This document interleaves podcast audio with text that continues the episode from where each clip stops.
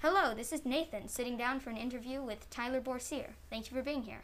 My pleasure, Nathan. Thanks for having me. How are you doing today? Uh, I'm good. I'm enjoying the longer daylight during the days. What is it like being the head of school? Like, what are some things that you do? What, so there's two parts to that, right? Like, what is it like being head of school, and then what are some things I do? Yeah, basically. So what's it like being the head of school? Um, it feels very busy. Uh, there's always things to do. It's never finished, um, and it's always kind of exciting because there's always new things to kind of tackle and work on. So it feels good. It feels invigorating, um, and it feels busy. Uh, well, what do I do?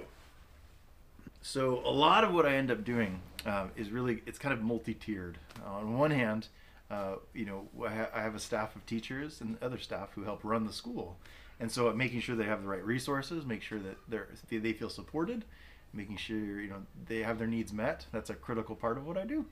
Um, or the other end, we have students and we have an educational program to run and make sure it's strong and the kids want to come to school and they're excited about what they're learning. So there's the programming part that I work with.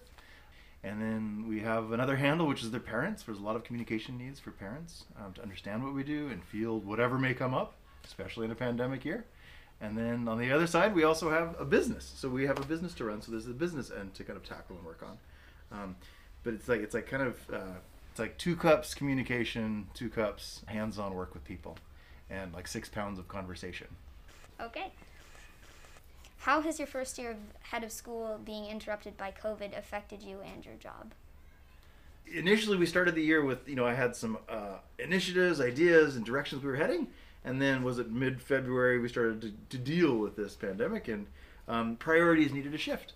And so officially, we had to kind of redesign things and reconsider what's possible um, because you have to keep safety and the health of our community first in mind. So it was a great deal of shifting happen uh, happening. What procedures does Kazdemir have in place if one of its students or staff gets infected by COVID?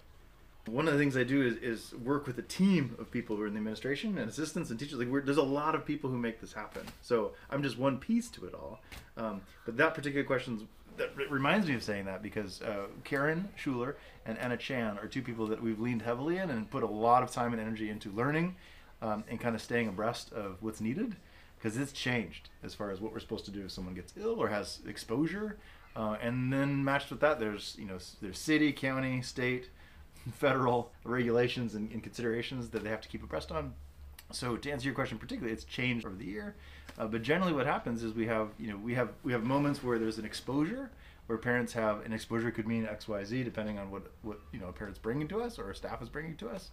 Um, but typically, we, we always aim on being conservative. So if someone feels like there's an exposure, is concerned about exposure, there's communication with that family, and the likelihood is that they're asked to stay home and get a test. That's kind of the general answer. Um, if someone actually falls ill or gets a test of positive, um, I think where it's at now, I believe, is I think you're forced into quarantine for at least 10 days. With a negative test, you can return back to school. But that has shifted greatly over the past you know year. So, what was the very first thought in your head as the pandemic hit? The very first thought in my head. Yes. Uh, how am I going to talk to the middle schoolers about this? Could you elaborate? yeah, because they were the first. They were the first. Uh, they were the first young people that really kind of cornered me and asked, like, "What are you going to do about this? We have these concerns. Six questions, seven questions. Um, how am I going to respond?" Because they were the ones who I really met on the ground first that I had to interface with those hard questions. Um, not that we didn't talk about it before, but that was like the that was when it felt real. I guess to your point, um, that's when it felt like I had. It felt real in a different way. Um, so my thought was like, where are we internally going to draw a safety line? Um, because we can't, we don't always need to wait for other people to draw our own conclusions as far as what's what we feel is safe.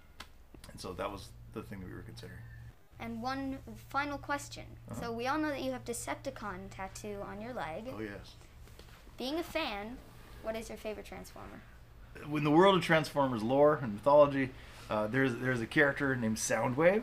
So Soundwave is this Transformer. For those of you uninformed, uh, Soundwave is a Transformer that uh, was created in the 80s, 1980s, uh, and it was for, you, basically had a boombox, which is a tape player with a radio in it, uh, and you could transform it into a boombox, and it would unfold or un, you know transform back into kind of a robotic-looking uh, villain. Uh, and I thought he was the coolest Transformer because all the other Transformers did, like there was Megatron who turned into a weapon. There was planes, there was cars, but I was like, no, but he's a boombox. Um, and um, I had like I grew up with boom boxes, and I would walk around the street, you know, with a boombox battery packed, playing like '80s hip hop. Um, so I really, you know, the, the idea of a transformer that transformed into a tape player really resonated with me, and it was a gift to myself when I graduated college, because my parents lovingly cleaned out my room and got rid of all my transformers. Thank you for joining us on the Middle School Podcast, and we will see you next time.